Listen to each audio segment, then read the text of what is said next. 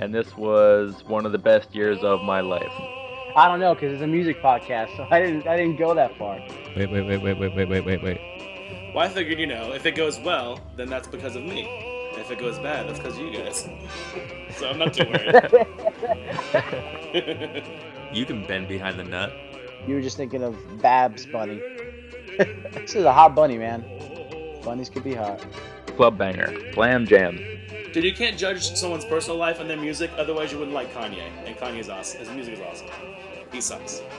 Yeah, now, see, I was going to the ball game, my buddy Tom. We couldn't play Zigzag Wiggle Wham by the new Ball J Boys. So close.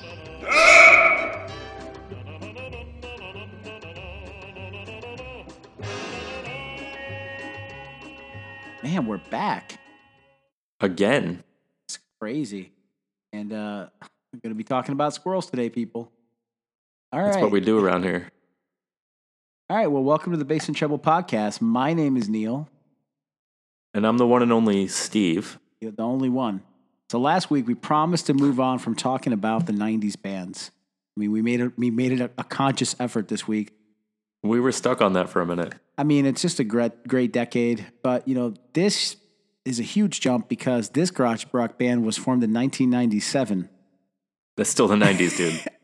I just we can't get our decades right. Anyways, but It's all right. They didn't come famous until after that. It's true. They're they're 2000s band. Um, and they're our favorite brother sister or husband wife combo since Billie Eilish and her brother, which is important to note because they've been tearing it up.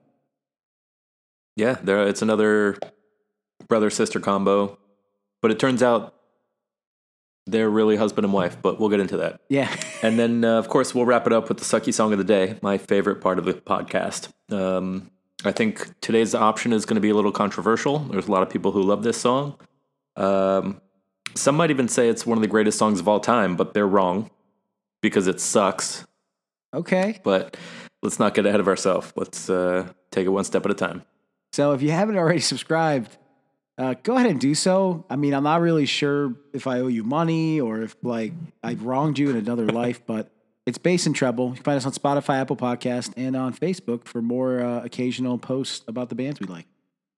If Neil owes you money, he'll pay you back threefold. Just just subscribe, okay? The awesome group we picked this week, Steve, is um, and even their name is kind of a misnomer. The White Stripes. How's it a misnomer? Like you can have there's white stripes on our flag. I just, it's so simple. no one even And- cares where the name came from because that is how they're designed. I, I think a lot of this band is rooted in simplicity to begin with, Right. but Mhm. we'll, we'll we'll get into that. So, wait, wait a second. Let's go through these names of the band members because breaking news: I had no idea that that was Jack White's real last name. Right. So Jack White started out as Jack Gillis. Surprise, surprise. Meg White has always been Meg White, and that's the band. That is the full entire roster of the White Stripes. Yeah, their origins, they're from Detroit Rock City. Um, I don't know how I got that name. I know that, um, what am I? Kiss. Oh, that's right. the best thing out of your town is Kiss. You got a lot to say. and Cars and Eminem and Kid Rock. I mean, Detroit's got some stuff going on for them.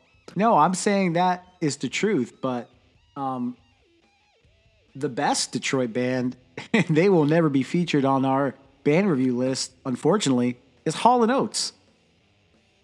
They're Detroit are. too? No Uh-huh. way.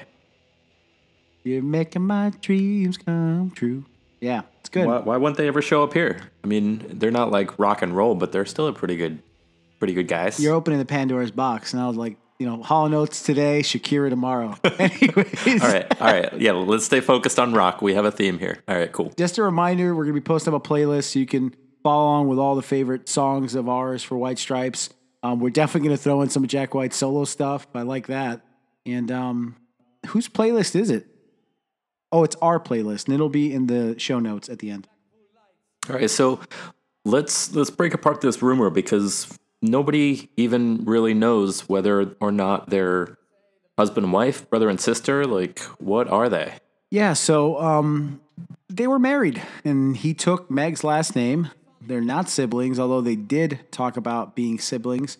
Um, and there's a little bit of a, a interesting minimalist approach to that, right? Brother sister, it kind of gives off this uh, cool, like uh, you know, hokey vibe, like we're just brother sister starting a band, um, versus husband wife, which can have all this kind of you know uh, drama behind it. They even broke, they even faked the relationship to make sure that it was a simplified relationship.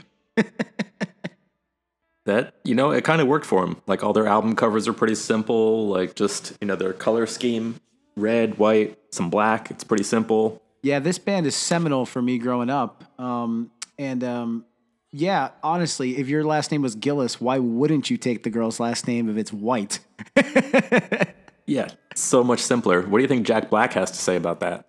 I don't know, but it is kind of weird that there's a Jack Black and a Jack White, and um, it'd be tough. Like if there was if there was one one bullet and it had to go into either or, it'd be a tough decision. I'd be like, can we just can you commit suicide instead of shooting either of them because they're more valuable? Yeah, that, that's a tough call. Yeah. I mean, they should get together. I mean, Jack Black is a musician too. They should get together and make an album called Jack Gray. Yeah, that would be it, it'd be you know it'd be a good if they could get a song in a Fifty Shades of Grey movie.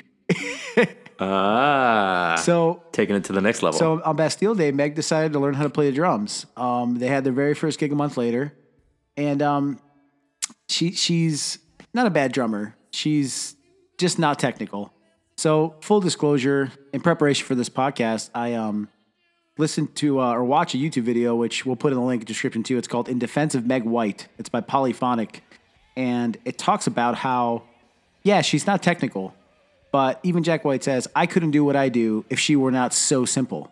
And all along the way in their songs, she may not be technical, but man, she plays the hell out of drums. And what I mean by that is she plays them hard she bangs the drums. and and actually again not technical but it fits so well in this blues punk you know type of style that they go for. And um, there's more creative space for me there. Um, but it is kind of interesting that they were married and not brother and sister because a lot of people learn that later on. I, did, I immediately thought they were brother and sister. That's what they said. And then you kind of grow up and you go wait a second. As a kid i'm being like why would they lie about that? Like i don't understand. And then you start as you grow up you go oh that makes sense. They were trying to make it simple like the rest of the band. Right. yeah, no, Meg Meg has kind of a reputation for being kind of a terrible drummer, but it's kind of on purpose. Yeah, very simple. It's a it's simple, straightforward, just like their group. But if you're going down the road of being a terrible drummer, it really makes sense that Bastille Day is in like July and they had their first gig in August. So could you imagine just like picking up a guitar and being like, I'm just going to go on stage and play in front of people a month from now? Like it doesn't just happen like that. Yeah, they're um the White Stripes YouTube page is putting up all these videos lately of just old video clips of them playing in bars that don't exist anymore, playing on like public access television, and you realize in these videos, man, these guys rocked. There's just two of them, and they rocked these Right. these these uh thing, these gigs. Um, and so there is something there. And uh, tell us a little bit about how they got their name, Steve. Right. So it turns out that they were going to call themselves the Peppermints, which I'm glad they didn't because it's Meg's favorite candy. But they kind of give her, themselves a play off of the last name White, and peppermints have white stripes. So they just kind of took it in that direction. That's pretty sweet. So thank thank God they're not. It's pretty minty. If you want sweets, that's a different kind of candy. The pop, the peppermints is sounds like a band name from like '60s bubble bubblegum pop. I'm trying. I was trying to think the name of the band that played that song, "Yummy Yummy." Yummy, yummy, yummy. I got love in my tummy. it, it sounds like something the peppermints would play, not something the White Stripes would play. So yeah, um, this motif in all their albums. You mentioned it earlier, Steve, but it's pretty consistent. And what what I like about it is that you know, as we start talking about their discography, it, it like almost shows well on your mantle their album covers. like I know Steve, you collect vinyls. Every one of their vinyl records lined up and put up on a frame would look nice. They go together. there's a theme there and and it shows that they kind of progress over time too i don't know what happened with icky thump that one changed up a little bit it was uh, had a different motif to it but for the most part all of their albums is very red and very staged with some white color thrown in there and even they're wearing red and white i think on, on most of them Yeah, and it's you know it's a vibrant red, and if you think about it, those those colors run easily. I'm sure their dry cleaner was paid a hefty sum to keep that red as bright. But you know they never interviewed by themselves. How crazy is that? They always interviewed together as a band throughout their history. Which kind of makes sense. I mean, if you're married and you're playing together and you're together all the time, then why would you interview separately? Yeah, I guess because it's only two of them, it's pretty easy, right? I guess the Beatles have an excuse to not be all hanging out together. You know, sausage party. You know, gotta gotta go home every now and then. Right. But um, you know, they they finally dissolved in 2011. Sadly, 14 years later, which is a great great run. Um, as we kind of go through this stuff, you'll see that some great music. So, right. So they finally broke up in 2011, and Jack mentioned to Rolling Stone that it was due to Meg's lack of enthusiasm. She was always like, "Oh, big deal. Like, no, what you did? What? So what?" So, you know, Jack White knows brilliance when he sees it. And there were a hmm. bunch of times they'd be working in the studio, something amazing would happen. He's and Jack was like amazed. We just broke into a whole new world. And Meg is just sitting there in silence, like t- almost I don't want to say taking it for granted, but just kind of apathetic to the whole situation. So that kind of took a toll. Like if you're in a band like this that's heavy and energetic and, you know, constantly drives to pump up their audience, it's really hard to just kind of sit there in silence and not be part of that energy, you know? It's actually, I think, pretty cool though, because it's really human to just grow disinterested with that energy that you're making. And you know, it's it's it's really kind of hmm. something that happens in bands over time, and it's kind of fun that it happens in a band with two people because then it's easy to call it. It's like, okay, we'll call it. You know, what's he gonna do? Get a replacement drummer?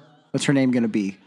Sydney Aubrey? It's not gonna be the White Stripes anymore. So Yeah, no, that was the end of the White Stripes. It, it's not the White Stripes without one of the Whites. One of my favorite quotes years ago, the person who gave me my first guitar, he said that the White Stripes and the Strokes are new old bands, and I, that was back then. It's like they're they're these new old bands. They're coming out with these old music, but they're new. I think that goes to say uh, another word for that is like garage rock. Yeah, sure. or or maybe it maybe it's more of the lo-fi sound.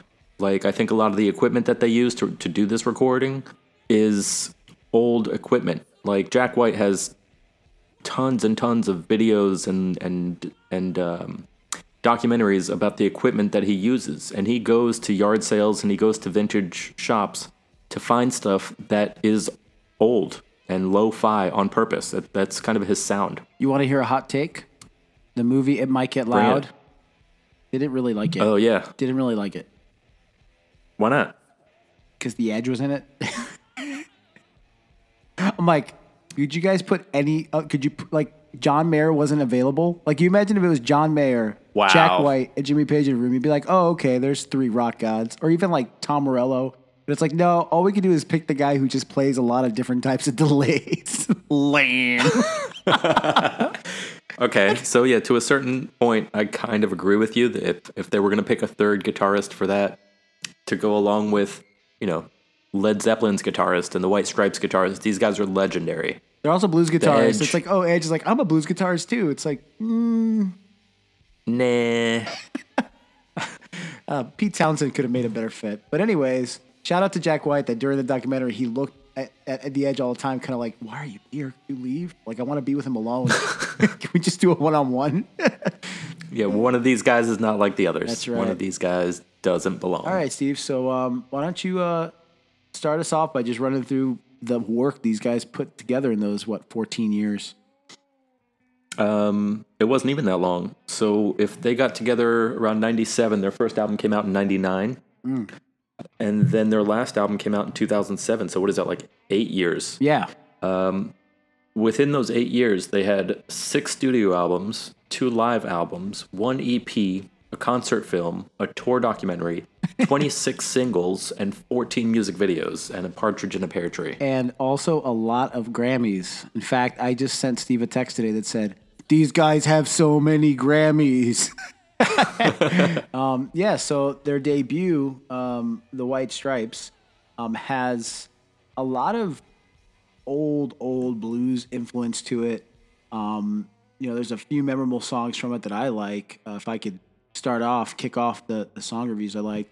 But the Big Three Killed My Baby is just a great lyric and a great song, very bluesy.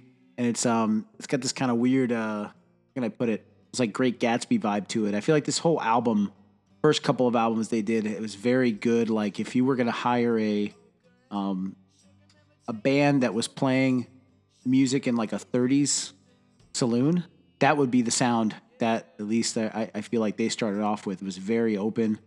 And uh, I really like the the Big Three Kill My Baby. That, that was a really cool song. And so so about Sugar Never Tasted So Good, which had that wood knock. It's like, yeah, down down down down down. Sugar never tasted so good. What a cool song. Yeah, I wish I had something nice to say about this album, but it is my least favorite of all.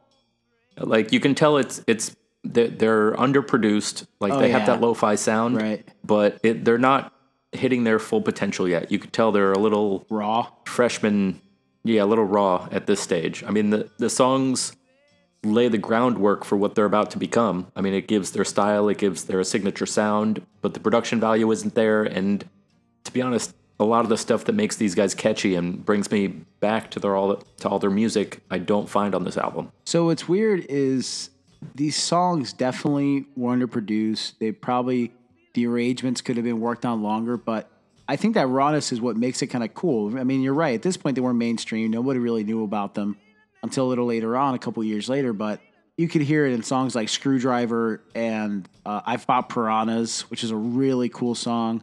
Um, that they that he had songwriting capability in him, and together they made good song structures. It was just very raw. So like uh, also the guitar sound, I don't know. I was a big um, this song when I learned about this album, it kind of blew my mind at how he just has feedback all the time, which is kind of like like like yep, I didn't even want to clean that up. We're just recording on tape and bouncing this and making it super lo-fi. Um, so you know what they say: a lot of people start music because they want to be rock stars. Other people play music because they like the way it sounds. And you could tell that this album is like, yeah, we really don't give a crap what you guys think. This sounds good to us. All right, when you put it that way, that it makes was a little. Uh, punk, more punk than their later work. Just not caring. Well, I think All Music put a perfect label on this album. They they put it into just the right genre that fits.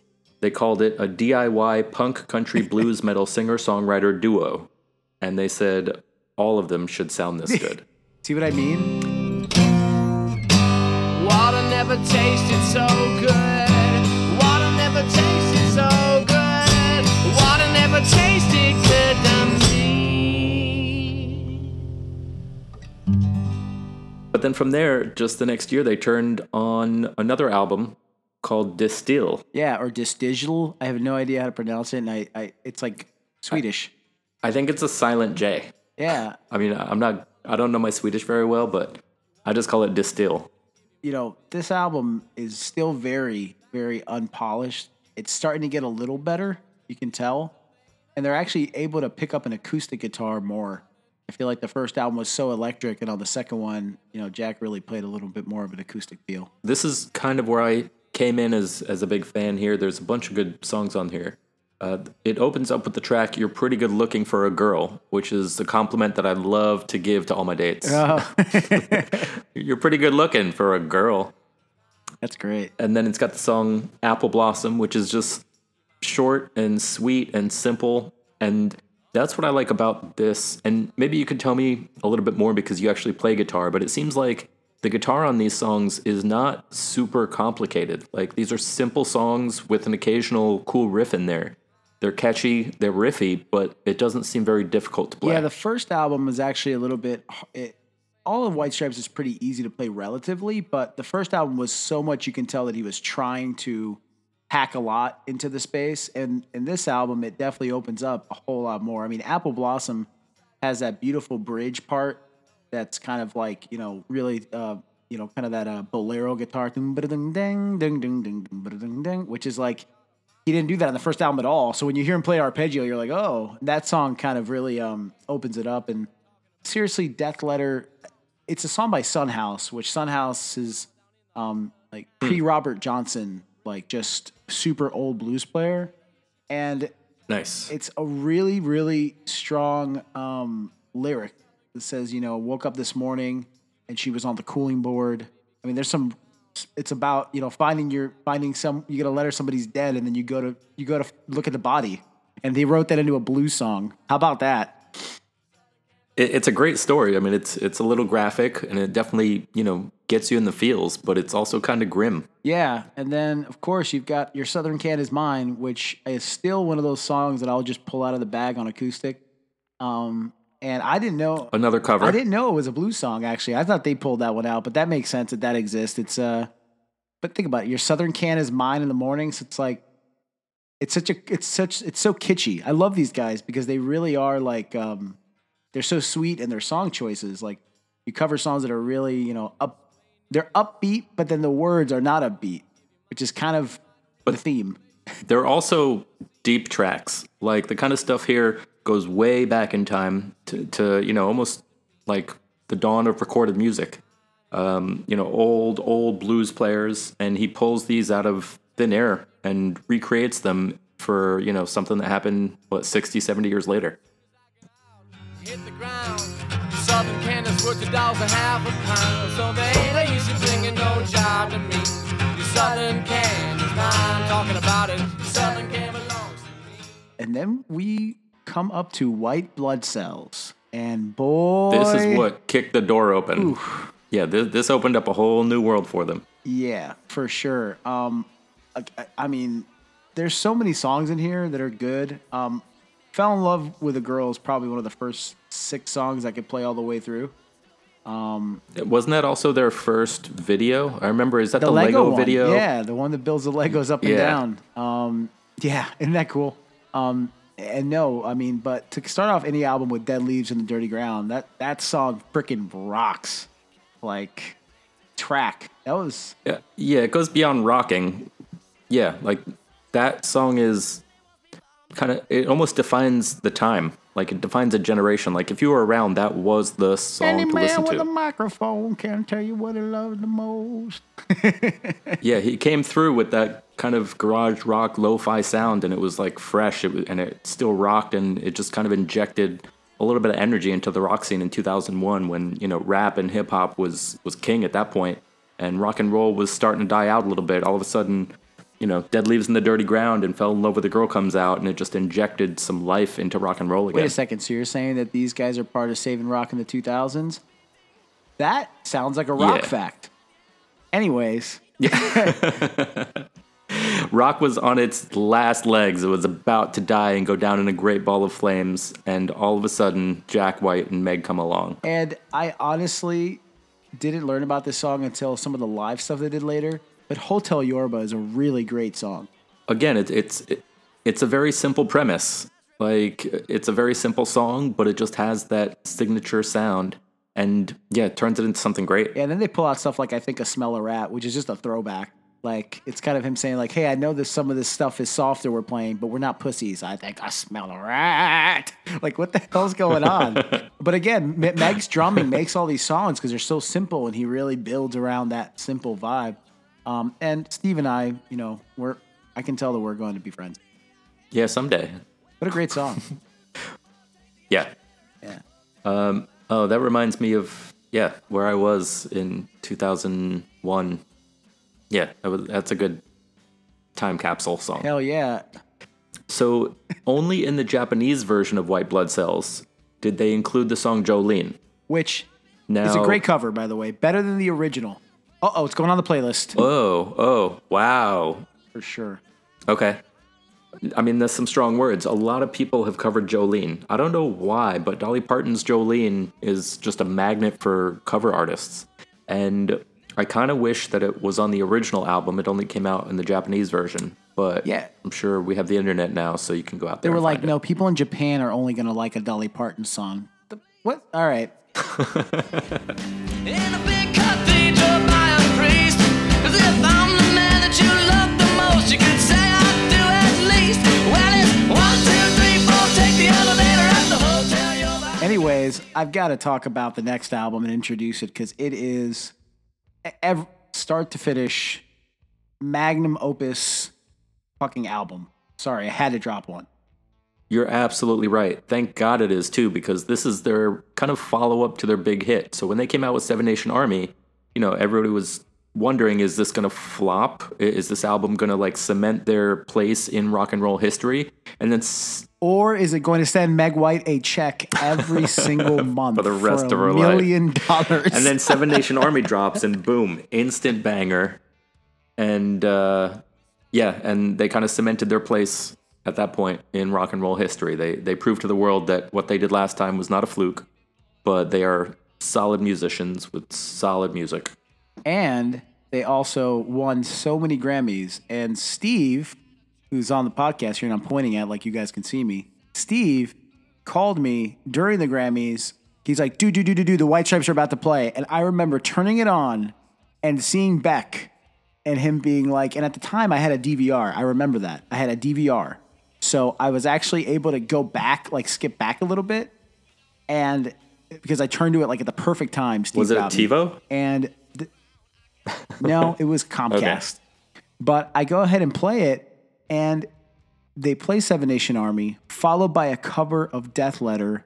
And I'm if you look up Grammy White Stripes performance, it is one of the best Grammy performances of all time.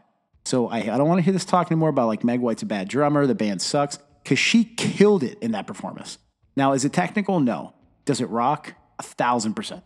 Strobe lights, pants that are split in the middle, black red. He was full on Jack White at this point. Now, when I think of Jack White, I don't see him as the Mick Jagger running up and down the stage, getting the audience pumped up. I think he's kind of humble and just sits there and plays wails on his guitar, but he doesn't seem like that big of a performer, and yet somehow he still knows how to make a performance.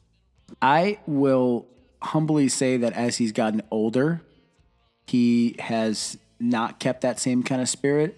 But 2003, Jack, he was bouncing around and jumping around stage way more. Um, and the cool thing about this album is it's got songs like um, "In the Cold, Cold Night," which has Meg White singing on it. Um, the beautiful song. I thought it was a cover. It's not. It's an original tune. And um, I mean, all these songs. "Ball and Biscuit" song rocks amazingly. I mean, but you know, there's some hits on this album, but I can't. I have to say that "Little Acorns" has to be Steve's favorite song on this album. Wait, please explain yourself. it talks about I need to know more. give it a whirl, girl. Be like the squirrel. Oh, a problem found in your curls. I mean, it's really a weird ass song, right? The the intro is done by another guy, Mort Crim, who does like a, a speech intro that sounds like an old radio ad for how to fix your life. and it's about it's about she took all her problems and turned them into little acorns. Right. And it's like, what the heck is this? Like, you guys are way, way, way too yeah, they it. did that with a lot of their tracks. Uh, sh- a lot of them are short, you know, le- uh, less than a minute, maybe a minute and a half, of almost like interludes in between the songs. Now, on Elephant, on this album, they have their longest song, Ball and Biscuit, clocks in at over seven minutes. So they kind of uh, balanced out. For the most part, most of their songs don't even hit four minutes. They're they're short. They get to the point. We could go get on and on, but really, this this album is the best of all their albums, and just True. rock, really Agreed. rocks. Yeah. Simply halted, now the conversation's done.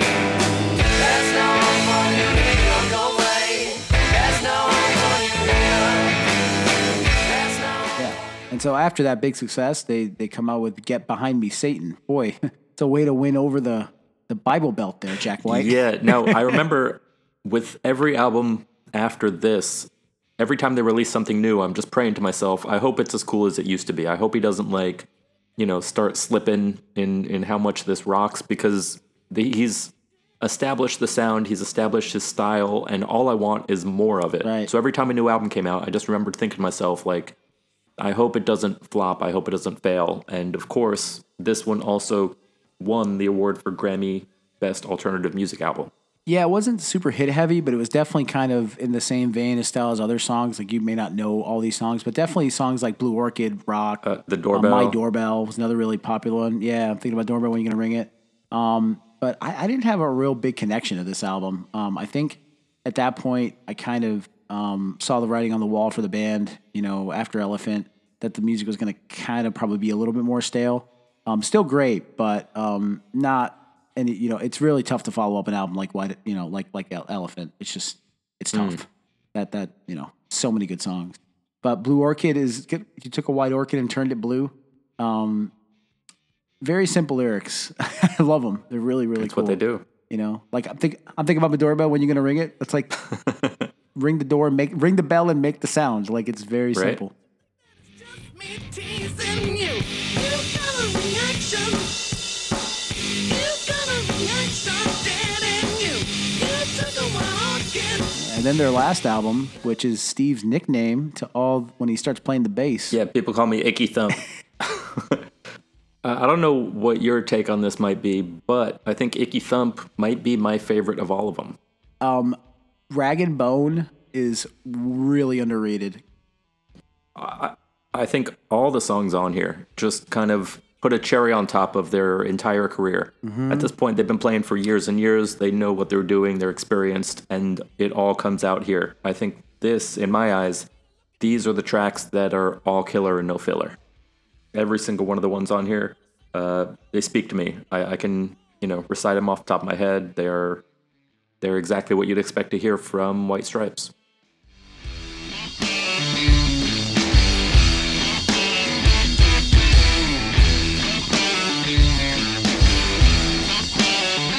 I just figured out what kind of music review podcast we are. We only review artists that sound good in your headphones if you're outside doing something, skateboarding, paragliding, hmm. Uh, really, really rocking stuff. But no, I think it was a good way to uh, to end the run of the White Stripes, and and really, you know, I think Jack White and Meg White um, put a lot of good tunes in the air. And so I'm really thankful that they came into my life because without them, I probably would have never had the guts to play guitar. Wow. Um, Jack White made it simple for, for me. Um, very instrumental in me even being brave enough to play Oh, I see what you did there. Instrumental. Didn't even mean to. no pun intended. But yeah, they went out on a high note. Uh, all three of their last albums won the Grammy for the Best Alternative Music Album. So if we want to talk about the amount of Grammys that they've won, they have proven themselves up until the end. That's nuts, man. Well, um, again, really, really awesome. And I think uh, we got a special guest actually coming on. Cool. Well, well, David, thanks for joining. David is not only my nephew, but probably our number one fan, um, which for the whole podcast makes three, which is great. so, David, uh, bringing you on, um, t- tell us, uh, tell us what you like about the White Stripe. Um, honestly, to be completely honest with you, the White Stripes is not really my preference of music. Um, honestly, because I don't know, there's something about it that doesn't really appeal to me. But they do have a lot of classics, and I do think that um, Jack White is a very um, talented person. I do think that he has um, several. Um, I'm super nervous right now, uh, in case you couldn't tell. But It's all right. Your glasses are steaming up. Looks like you walked into a car wash. no, but no, they're they're pretty good, but it's just not my personal preference. Hey, David, what was one of the first songs you learned how to play on guitar? One of the first songs, um, "Dirty Deeds Done Dirt Cheap" on only the E string. Very nice, very nice. Gotcha. Hey, so another thing um, is uh, tell us some music you like. Give, give us the name of uh, of one band that if you had to tell somebody to go listen to, what would it be? One band, huh? Well, that's a really tough one. Uh, I had to choose one band. It it would either be Tame Impala or Vacations. Good call. Sounds good. Sounds good.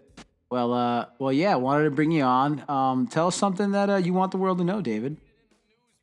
Uh, well, today is Ringo Starr's birthday, and he said that um, on his birthday he wanted everyone to say peace and love. So peace and love. Well, that that sounds like a rock fact, Good right? call. Good call. All right. Well, thanks for coming on, David. Appreciate you, bud. All right, All right, no thanks, problem. man. Awesome. Well, it was nice having David on. That was good. Um, Steve, what are some what are some what are some artists that came out of uh, came out of uh, the White Stripes? I mean, really, Jack White had a solo career, but uh, didn't he have some bands too? So, I mean, the White Stripes was really just the beginning of his music career. He ended up, I think, Raconteurs came next, and ended up playing with the Dead Weather for a little while, and came out with his own album. Lazaretto is a is a banger. Yeah, we covered that our very first podcast we did Lazaretto. Um, That's right. So yeah, we're all about it. But it's kind of cool, you know. His uh, little space there in Nashville is really popular. A lot of artists, um, you know, are there. He has his instant studio where you can go in and record yourself on vinyl. One of these old boxes that that he maintains that that that was invented for that. You'd go in and press a single into a little mic and just play and sing whatever you want. It would print you a little record at the end. Um, how about that for some cool stuff? Bet you they can't they can't fix the COVID problem with that one. Anyways, so Steve, well, I think this is great. I really have enjoyed talking about uh, the White Stripes, but we wouldn't be a podcast if you didn't tip us off on what this sucky song of the day that's so popular is. Yeah, I know I'm gonna get some some backlash on this, but have you ever heard a little song called "Don't Stop Believin'"? No lie, guys, this is not pre-rehearsed. I also despise this song. There's no controversy for me. I have heard that song, and it always gets over loud, sang at bars, and people that are just annoying to me, and just think it's hilarious. And I'm like, why do you like this song? It's so basic and lame. So, so I mean, you've gone down the pretty much the entire run through of, of reasons why I think it sucks. But what you didn't touch on is that in the title itself, it's not "Don't Stop Believing." Journey was so cool that I didn't even have to use the last G at the end. So the title of the song is "Don't Stop Believing." Apostrophe. you know, you got to give them a you got to give them a break. This is the You think- 80s. you think you're give so people a reason to cool. buy their shitty record. Yeah. I mean, you- you're right. It is like a karaoke favorite, but it's always at the end of the night when everybody's wasted drunk and like it's it's overplayed and anyone who ever sings along is too drunk for their own good. Yeah, I like songs at the end of the at the end of the you know when the bar is closing down, like semisonic closing time. That that Appropriate. song might be cliche, but it's very appropriate and it gets people to leave. I've seen it work effectively at bars. It's like as soon as you play, people are like, "Uh, "I need love," but this song just made me get me more tequila. So don't stop believing. So here's what I'm proposing. Uh, I'd like to start a movement when it comes to Don't Stop Believing." I'm not asking to erase this song from the earth entirely, like like Okay. Wicked Game by Chris Isaak, but instead, what if we just took a year and we just took a break? What if we just banned Journey f- for a year? No more bars, no more karaoke, no more, you know, blasting it out your radio as you're driving down the street. We just put it on hold for a year. And then in a year we we kind of phase it back in slowly. We decide whether or not we want to bring this back into our culture, but it just needs to stop. It is possibly the most overplayed song that has ever existed. There's two things that will always persist this song and low rise jeans. They will always be around, no matter how hard we try, and someone will buy them. the funny thing is that, you know, this band, Journey, went on tour with uh, Foreigner and what I call the obnoxious tour. Who the hell wants to see those two bands Although in the same I night? mean, their names are kind of complimentary, like foreigners, journeys. I get it. yeah, Africa joins. The whole- the whole- all, all country and travel based bands work together. Wasn't Europe a band about the same time as Journey? Yeah, but Europe was more like a technical type of flair band. They were probably also equally sucky. Anything that Steve Carell in the 40 year old virgin had on his wall is bad music. Yeah, that's a good give a, a good takeaway right there. I don't know if you know how much I hated that song, but I get crap for it too all the time, Steve. They're like, what are you talking about? It's a classic. And I'm like, no, just stop. Just give it a break. You know, it doesn't have to be gone forever. It's fine. I get it. But just just lay off. Just lay low for a little while. I think a year without that song would do the world a lot of good. Maybe then they would, but then they may stop believing.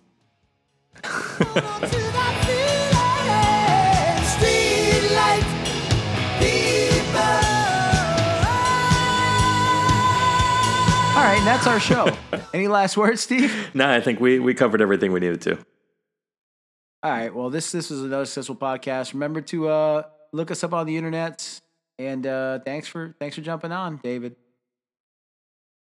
Peace. Peace.